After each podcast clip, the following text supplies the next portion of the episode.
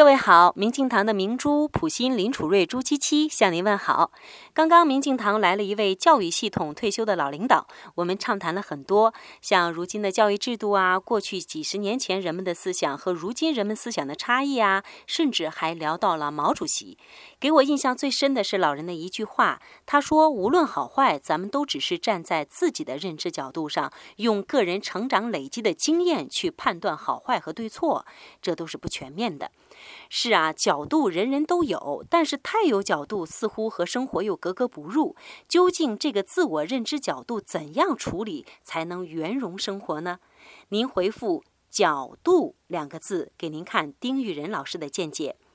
明镜堂每周四晚上七点到九点的固定活动是冲击师林楚瑞带领大家学习自然冲击疗法。今天就是周四，会学习肺部保健。我们晚上见吧。